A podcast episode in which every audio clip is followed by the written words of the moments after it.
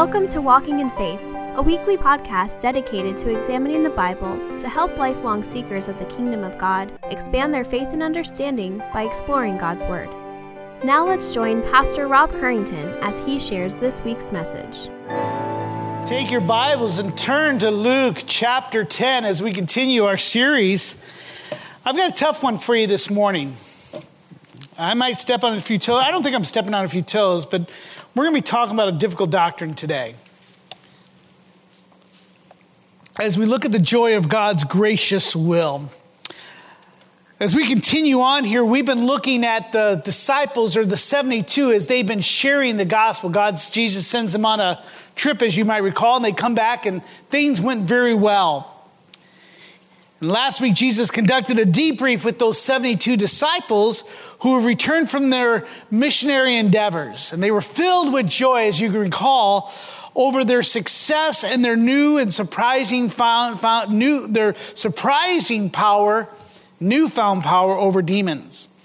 Jesus mildly rebukes them, though, while instructing them they should not find joy in their power over demons or their power to uh, heal or in the power of proclaiming the gospel, but to find their joy in their position as a child of God, one whose name is written in the book, the book of life or written in heaven. And so we looked at that in the same way. You and I are not to obtain power or look for power as the world looks for it, but to look to be in the right position. It's about being in the right position.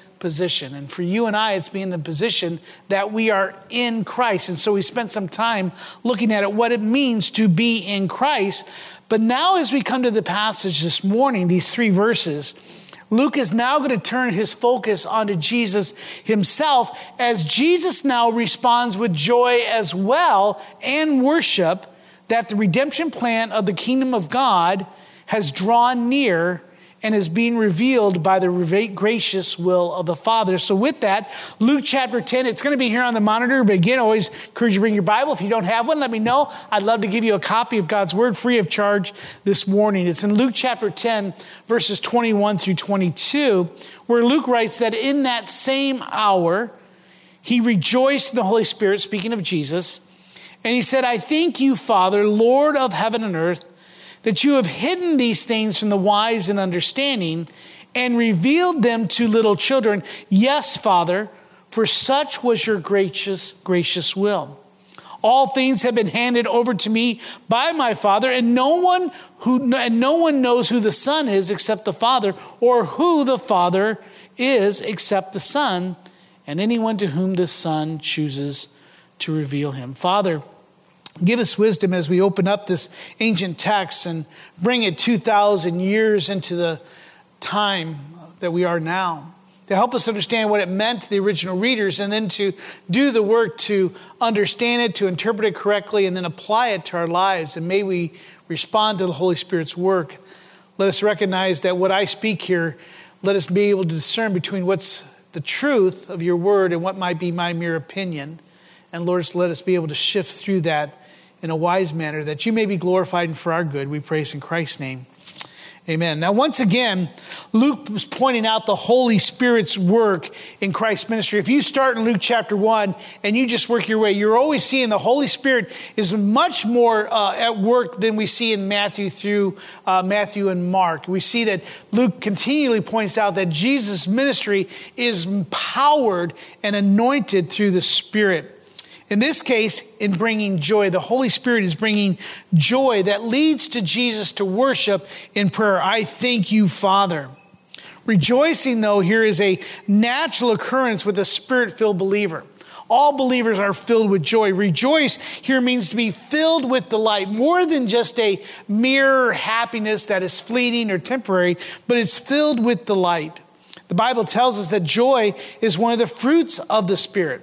It calls us to rejoice with those who rejoice. It calls us to make a joyful noise unto the Lord, and, and it commands us to rejoice in our sufferings and even in our trials, and to pray with joy, with extreme delight, to be filled with delight. Paul writes to rejoice in the Lord always. And again, I say rejoice. And in our passage today, Jesus joins his disciples in a display of joy that leads to thankfulness and worship. And that's, by the way, when you are filled with the Spirit, when you have joy in your heart, you know, joy like a fountain, uh, it should always lead to thankfulness and worship. I want to take a moment here to look at three things that Jesus finds joy in. We talked about that last week. What do you find joy in? For me, you know, I was thinking about that yesterday as I was walking through the neighborhood. And one is, you know, I just enjoy being a child of God. I enjoy being a grandpa and a, you know, and a father. I enjoy uh, ministering and pastoring at this church. Those are three things I find joy. Now, you might find something different. I, I think most of us find joy in grandkids. If you haven't had grandkids, by the way, I, want to, I, I strongly recommend it and encourage it. I think you have to have children first, but let's all do it through the right way. But there's something about grandchildren that just brings joy to our hearts. And I pray that each and every one of you get to experience that if the Lord tarries. But we're going to look at what brings uh, joy to Jesus. So, first, Jesus rejoices in the sovereign will of the Father. He rejoices in the gracious will of the Father, the sovereign will of the Father. And what he's joyful about is strange at first. It says that he's uh, joyful that the fact that God hides and reveals salvation, the redemption plan. With Jesus' earthly ministry, the kingdom of God is now drawn near. Salvation from sin and reconciliation with God is now at hand. The promised snake crusher, the one who was promised in Genesis 3:15, has arrived, the one who will crush the serpent's head. And he's ready to destroy the works of the devil. And this redemption plan has been boldly proclaimed by the prophets and has been anticipated in the works of the priests throughout these uh, centuries. And it's been eagerly awaited by those who trusted in the Lord. It has finally arrived. However, we find that this salvation has not been fully revealed to everyone, but hidden to those who Luke describes, or as Jesus describes, as the wise and understanding, which seems strange. Because if anything would be revealed, you think it would be the wise and the understanding, those who are high in intellect, would be able to understand what God's plan is, the redemption plan. But here we see that it's actually hidden to those that the world would consider wise and understanding.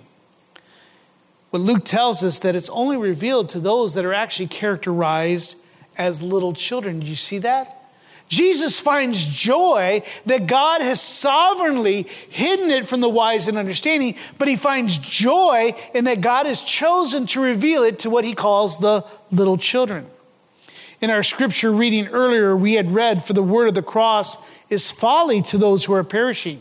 But to those of us who are being saved, it is the power of God, and that God has made foolish the wisdom of the world. In other words, the plan of salvation cannot be found in the wisdom in the books of this world, in the those who we would consider wise and understanding. He goes on to say, For since in the wisdom of God, the world did not know God through wisdom. It's not through book learning. It's not through logic and reason. It's not through creation. That's a revelation, but there's general revelation. It's not a saving or a special revelation. It goes on in our scripture reading that Landon read earlier, said that it pleased God through the folly or the foolishness of what we preach to save those who believe. So, what's interesting is God has chosen to reveal his salvation not through the things of this world, but through a man standing up and opening God's word and preaching from God's word. Now that's strange, because if you and I were trying to figure out a way to communicate and to reveal something that's so important that eternity hangs on, you and I would probably come up with some type of TikTok, right? Some type of Instagram maybe a Hollywood uh, thing or some type of way of putting it out there so people would be entertained, would be, would be attracted to it.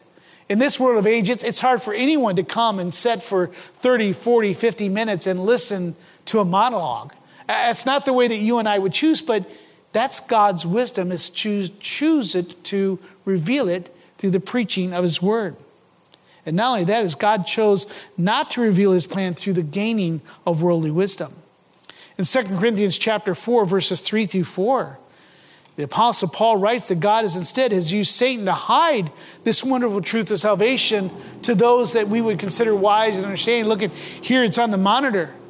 And even if our gospel is veiled, it is veiled to those who are perishing, to those who are in their sin.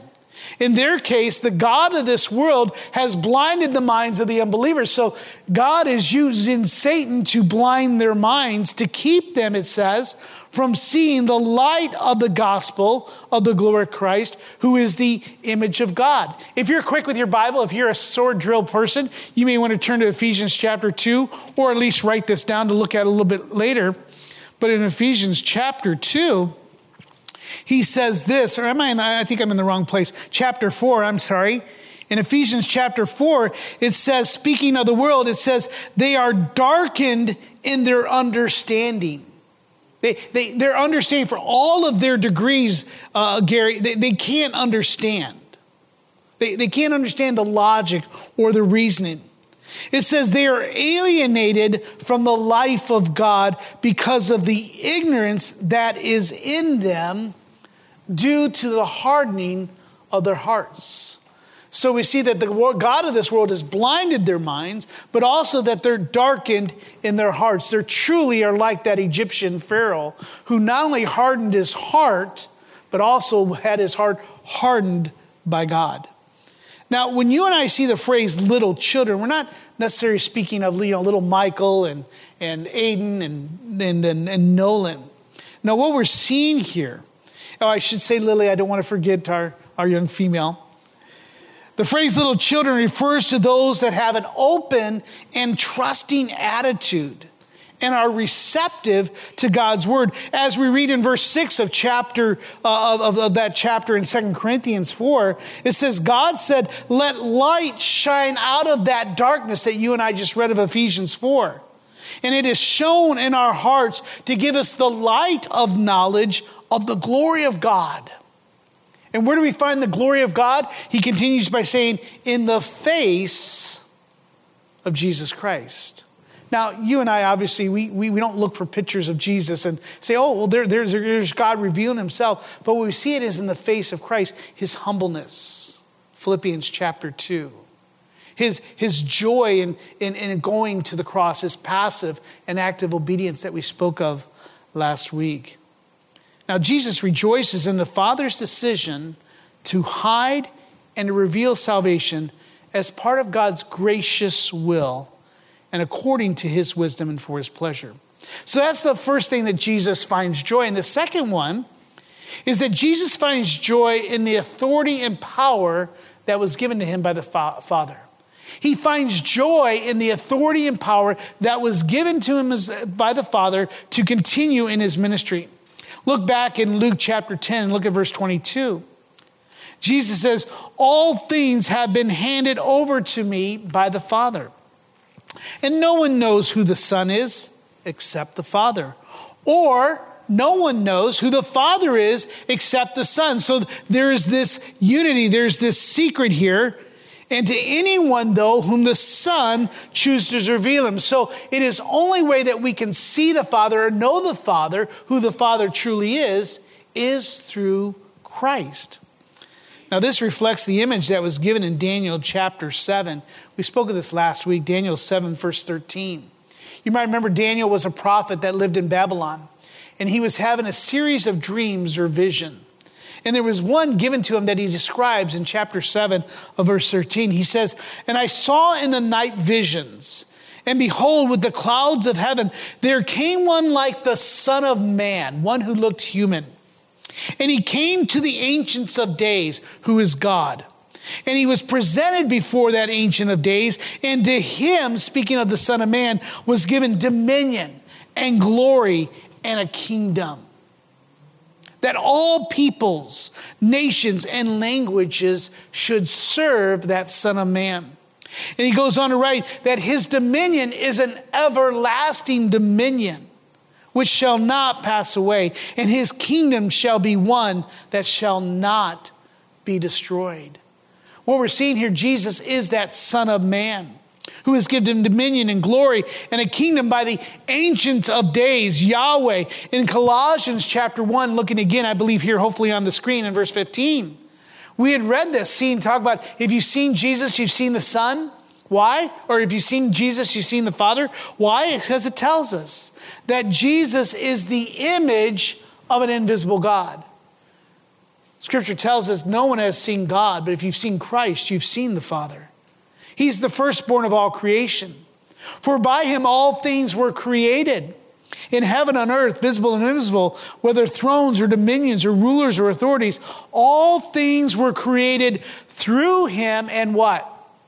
For him. He is before all things, and in him all things hold together. He is the head of the body, the church. He is the beginning, the firstborn from the dead, that in everything he might be what? Say that with me. Ready? Preeminent. Glory, dominion, power is his forever. For in him all the fullness of God was pleased to dwell. So he rejoices that the authority and power has been given to him. He also rejoices in his union with the Father, for together they are work to fulfilling the plan of redemption and bringing God's children back into the fold.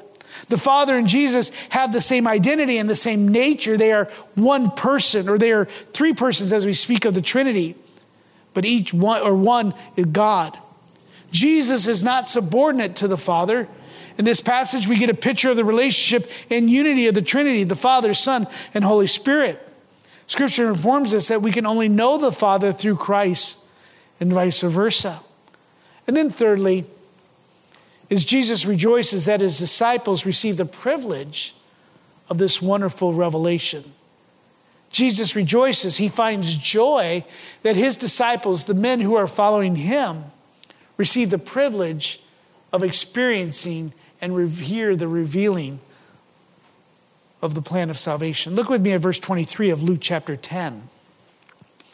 Then turning to his disciples, he said privately, Blessed are the eyes that see what you see. For I tell you that many prophets and kings desired to see what you see, and they did not see it, and hear what you hear, and did not hear it. Take your Bibles, if you would, turn to 1 Peter. They're in the end of the New Testament. 1 Peter chapter 1. This promise of a Redeemer, a Messiah, a reconciler, was first given to Adam and Eve back in the garden. We spoke of that last week again, Genesis 3:15. Very soon after the rebellion against God. And the rest of scripture tells us how God was going to accomplish this redemption plan. Remember the story of the Bible. The prince slays the dragon, wins the girl. However, that plan has been slowly revealed over time through shadows, through types, and promises. God, in His wisdom, chose not to lay it all out. There was not some organizational chart. There was not a PowerPoint that was put out. There was no type of press announcement other than, I am going to send a snake crusher. In verse 10 of, of 1 Peter chapter 1, read along silently with me. 1 Peter chapter 1, verse 10. Peter writes concerning this salvation that you and I are speaking of, the salvation that Christ offers. He said, The prophets who prophesied about the grace that was to be yours searched and inquired carefully. Did you see that? He said, The salvation that was going to be yours was searched and inquired carefully. The prophets who gave the, the, the prophecies about it. They searched about it, inquiring what person or time the Spirit in Christ in them was indicated. They wanted to know what, what would the snake crusher be like? Where would he be from? What would this Messiah be like? What would be his power? When will he come? He goes on when he predicted the sufferings of Christ and the subsequent glories. But it was revealed to them that they were serving not themselves, but you in the things that you have that have now been announced to you through those who preach the good news to you by the Holy Spirit sent from heaven. Things, the Bible says, which even the angels long to look into. So, what we're seeing is there's the prophets Isaiah, Daniel, Amos, those, and, and even D- King David, those that had prophesied these things, even from Moses, who says, I will send a new prophet to you, they did not see this salvation in their day. All they saw were like shadows and types.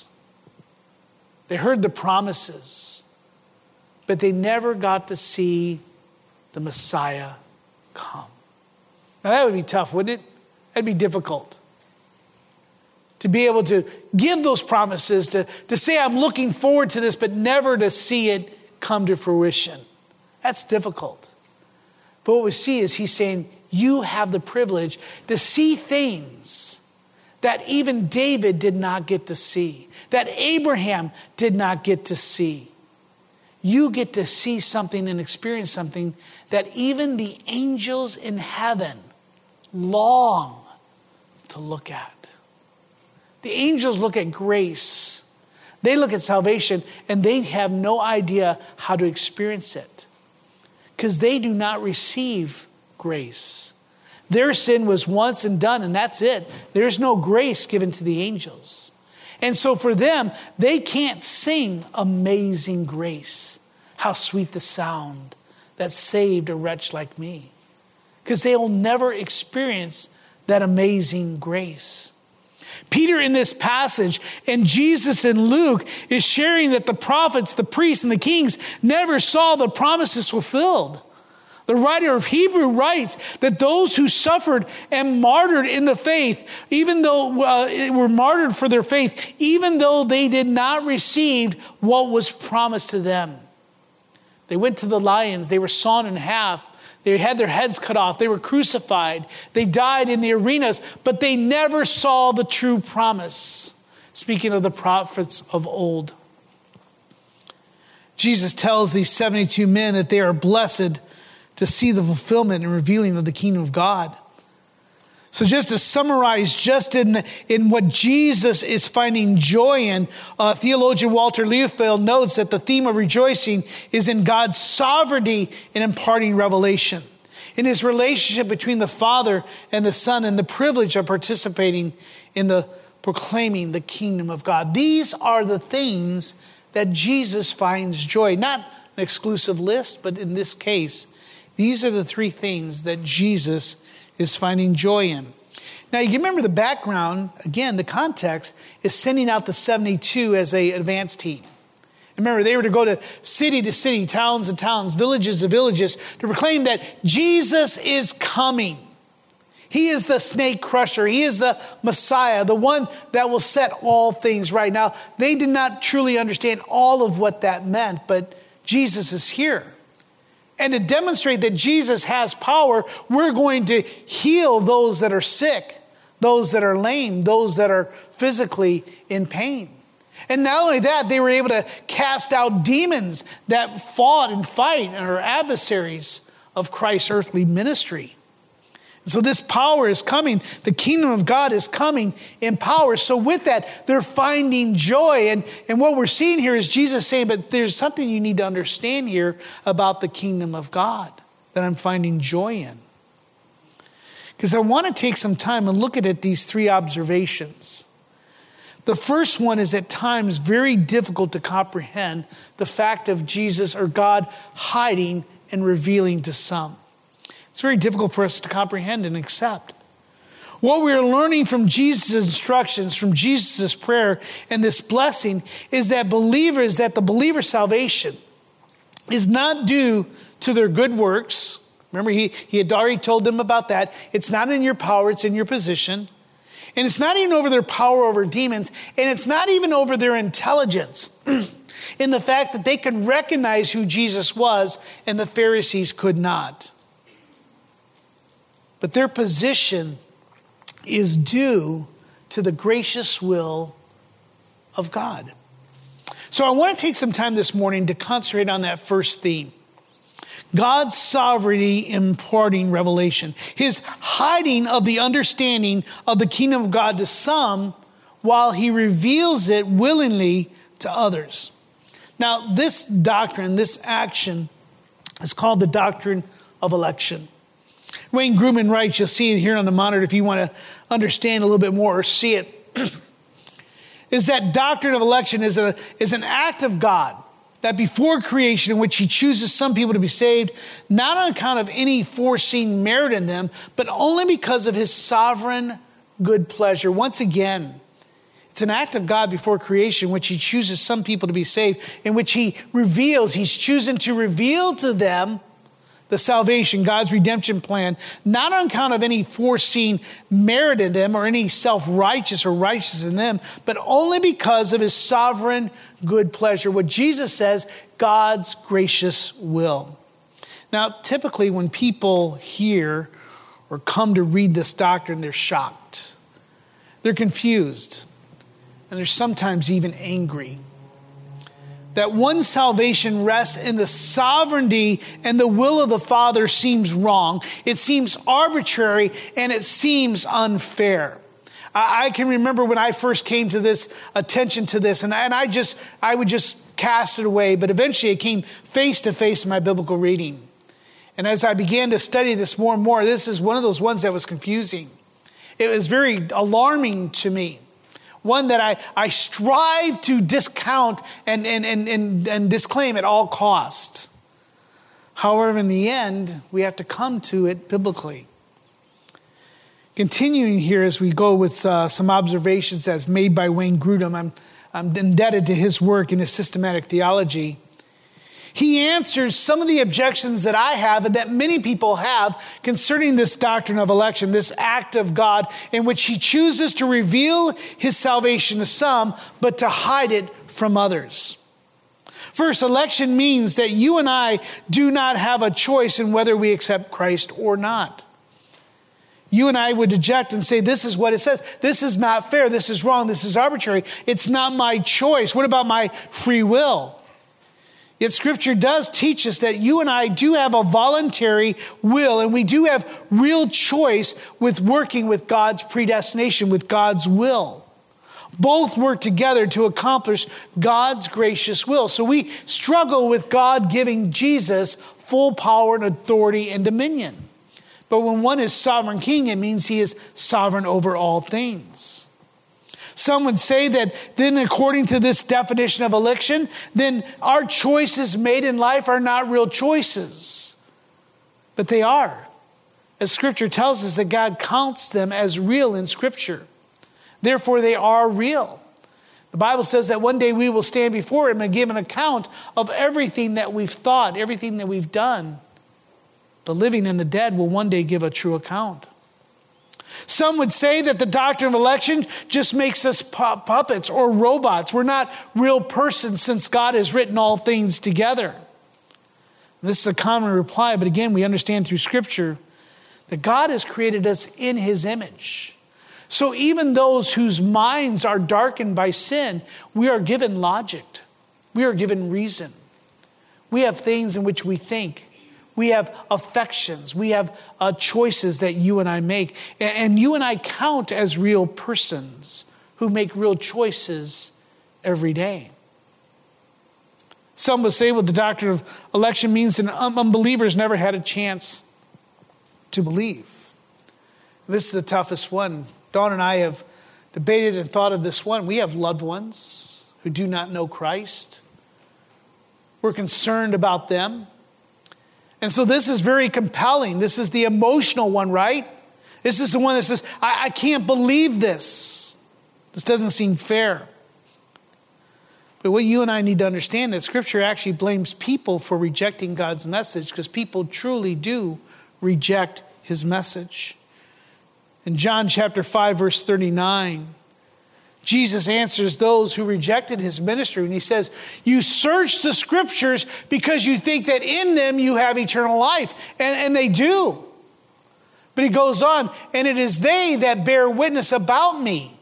They tell you about me, but yet you refuse to come to me that you may have life. So when one rejects Christ, it is a true rejection. They do not want things of God. Some of the mistakes that you and I make sometimes when people say about hell, when we think about those who die, the penalty of sin is death, right? And all will be thrown into the lake of fire. And you and I say that's not fair. But here's the thing that you need to understand there will not be one soul in hell that will still want to change their mind. There will not be one person in hell who says, wait a second, I've changed my mind. I want to be saved. They will all still be cursing God, shaking their fist at God. In Matthew chapter 22, verse 37, Jesus laments to Jerusalem before they, ta- before they take him, betray him, and kill him. He says, Jerusalem, Jerusalem, the city that kills the prophets and stone those who are sent to it. Jerusalem's history is filled with killing the men of God as God continually reaches out to him.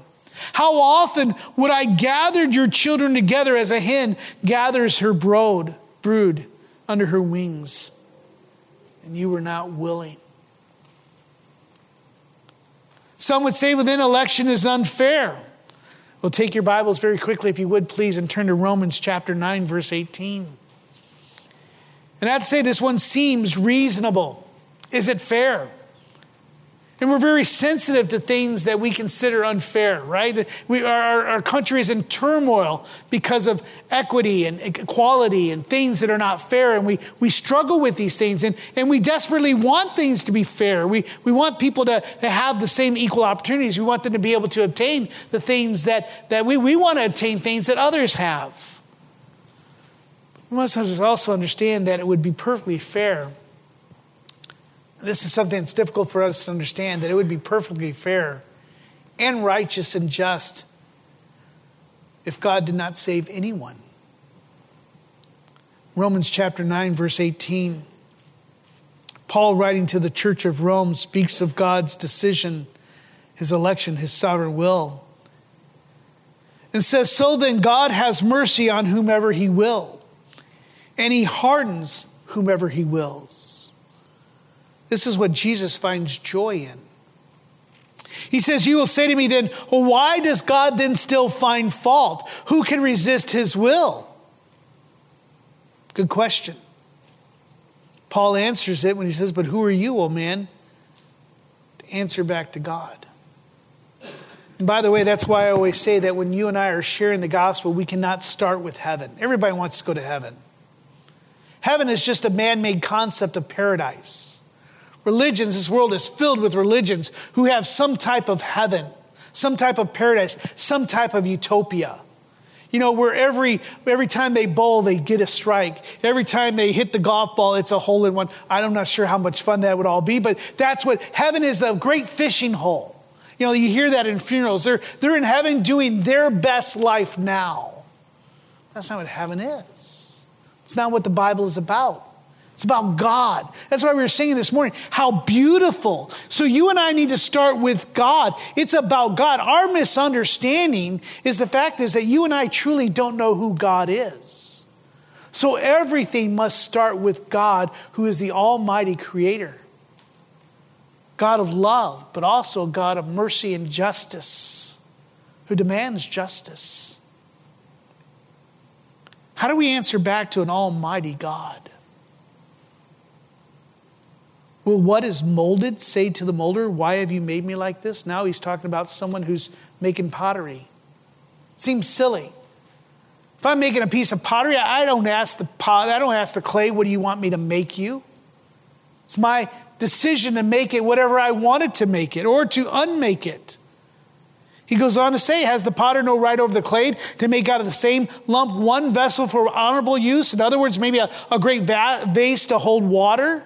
So they can put flowers in it or to pour water to drink or some type of beautiful vase for people to look at or to make another one for dishonorable use. In those days, they would use a clay pot to do their toilet in, to wash their dishes in. He says, in the end, it's God's choice an ashtray or a nice vase. Vase? Vase? Yeah, potato, potato. Yeah. Especially in my, in, with my tongue, my voice.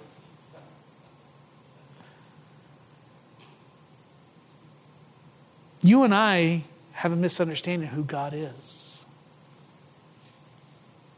The Bible says that God's will is to save everyone. What about that, Rob? And you know what? You got me there. Because the Bible does say that. That's true. 1 Timothy chapter 2, verse 4, Paul writes that God desires all people to be saved and to come to knowledge of the truth.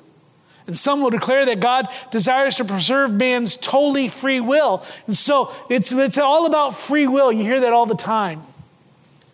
Yet Scripture teaches us that God desires to demonstrate His glory in both salvation and His righteous judgment as well. You've heard me say before the problem is with free will is that nobody has free will. We actually misunderstand. What's your definition of free will? To most people, free will is, well, I can choose my way. I can choose road A or choose B anytime I want, but you and I actually understand that we can't do that. You and I are always compelled by something within us to choose A or B. That's just life. We use the old phrase, uh, could you kill someone? Well, no, I could never kill anyone. But what if someone put a gun in your hand and said, I'll shoot your child if you don't shoot that stranger?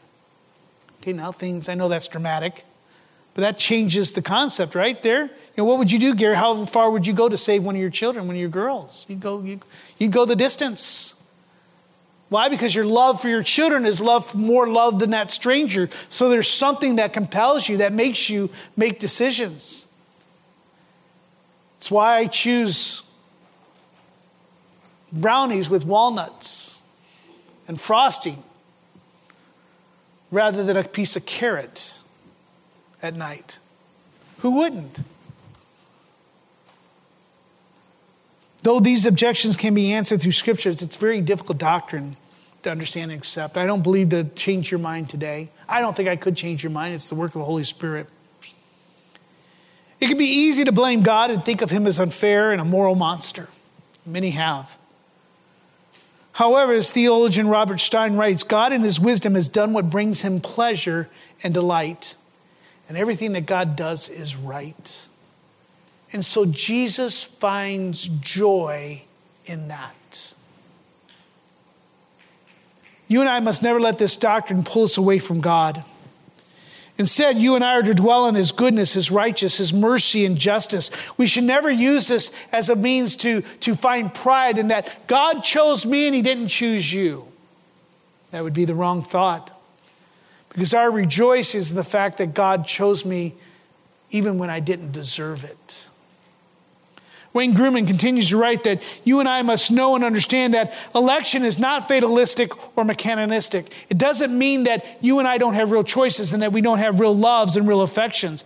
Election is not based on God's foreknowledge of our faith. Typically, when people say, well, well, we believe in conditional election. In other words, God looks through the annals of history and he says, Oh, Rob will choose me, so I'll choose Rob. But the Bible tells us that God chose us while I was yet a sinner. Christ died for me before I chose him. You see, that's not how God's foreknowledge works. Foreknowledge actually means foreloved, foreknown, foreloved. He loved me before.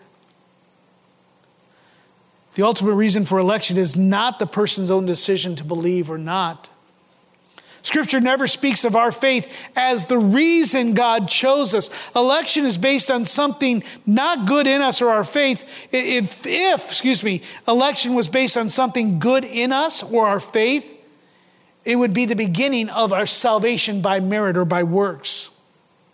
In Ephesians chapter 1, verses 3, you'll see this here on the monitor.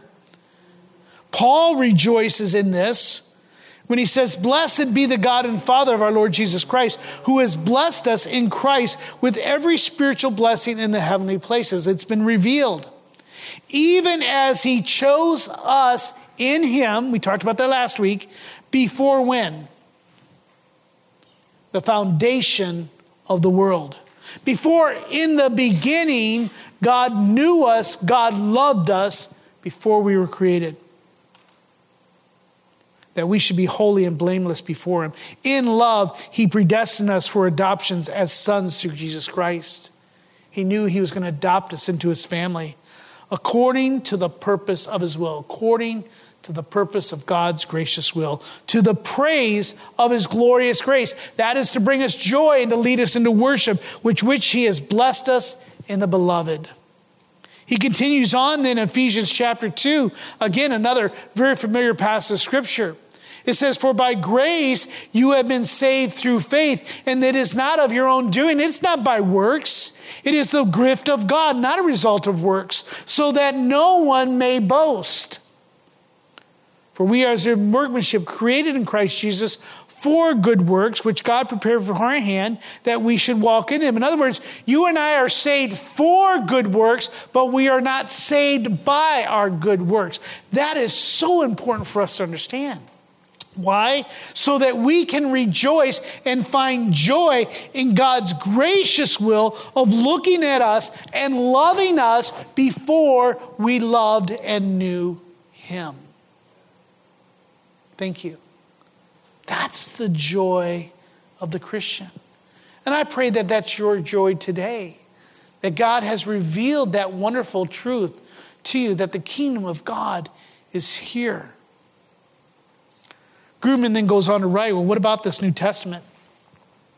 Instead of it bringing you fear and anger, maybe despondency over a loved one or a friend, He has given us so that you and I can be given as a word of encouragement or comfort.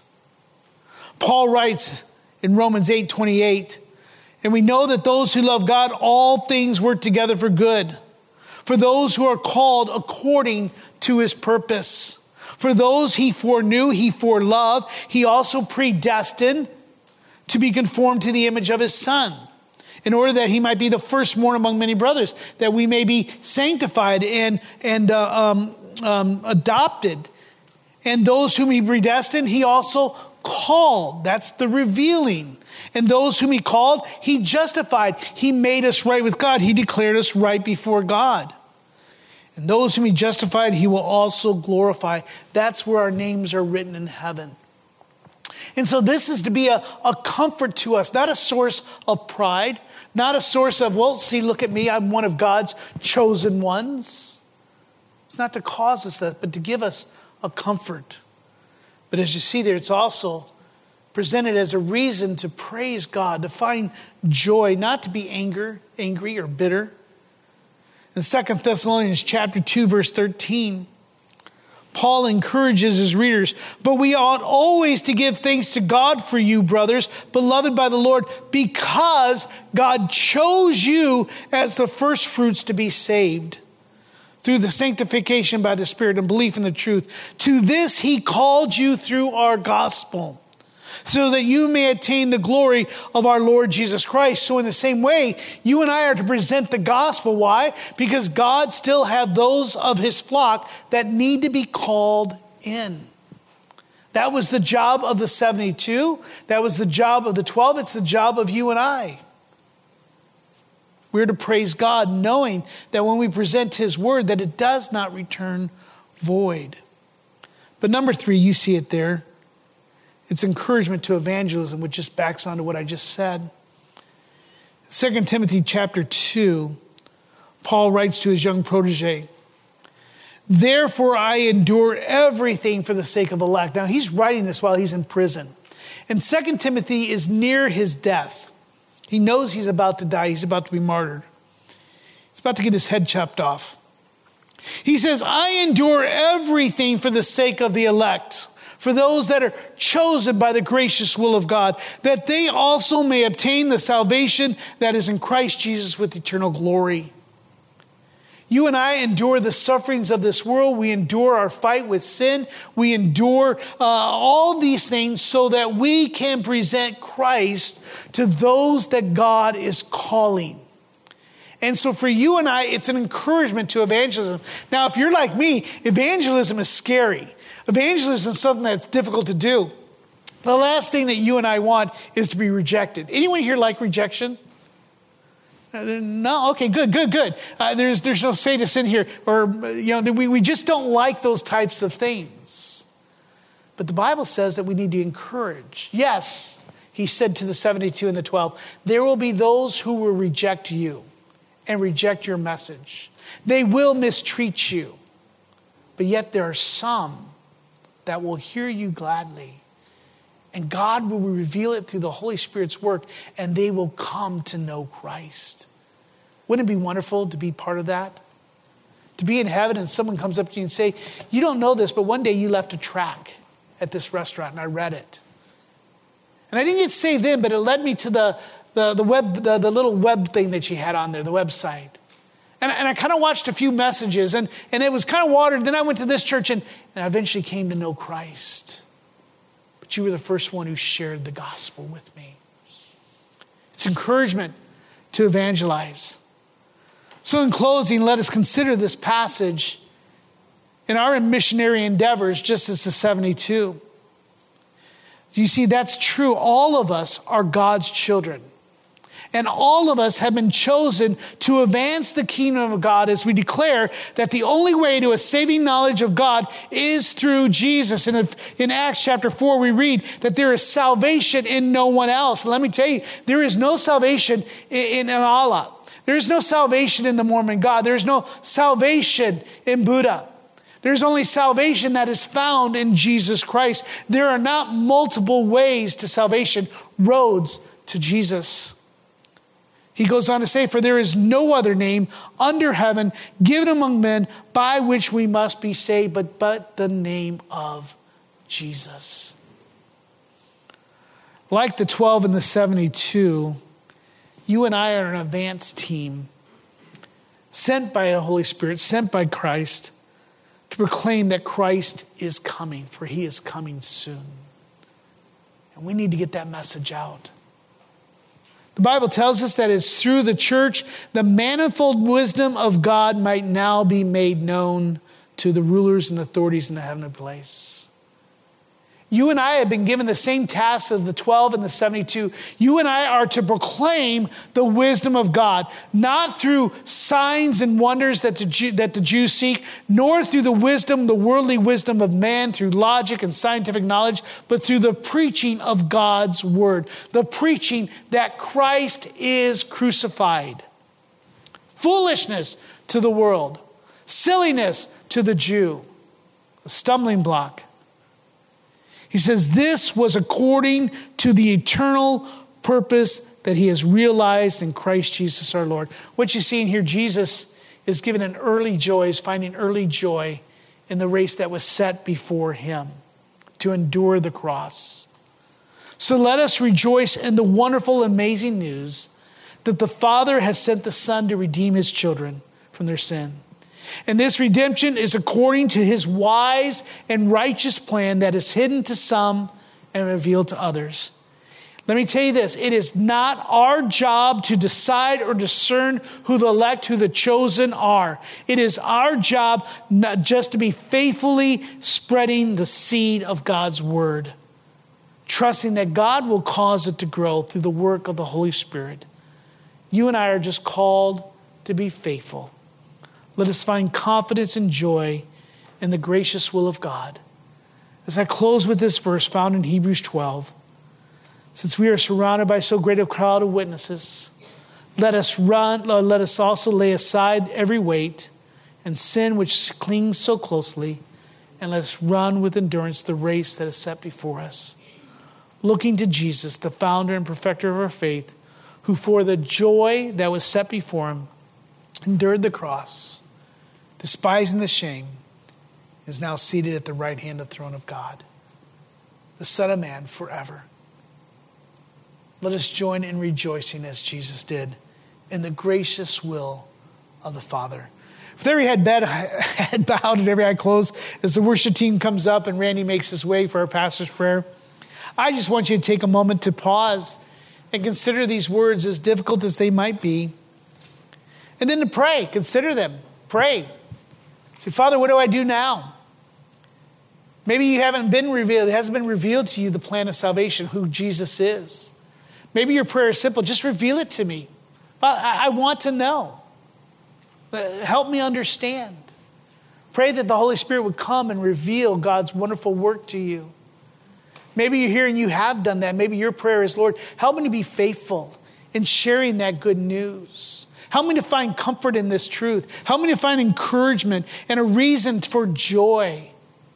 It's not up to me to convince someone to accept Christ, but just to share Christ faithfully.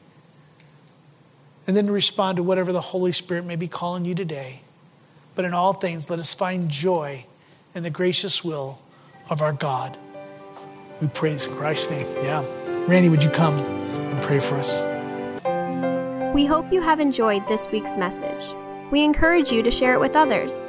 If you have any questions or comments, please email us at info at orangevilla.org. Be sure and join us for next week's message by subscribing to this podcast. To learn more about our ministry, submit prayer requests, or to find ways you can help share the gospel, visit us online at orangevilla.org. Till next time, we hope the grace and peace of God's love be ever present in your life.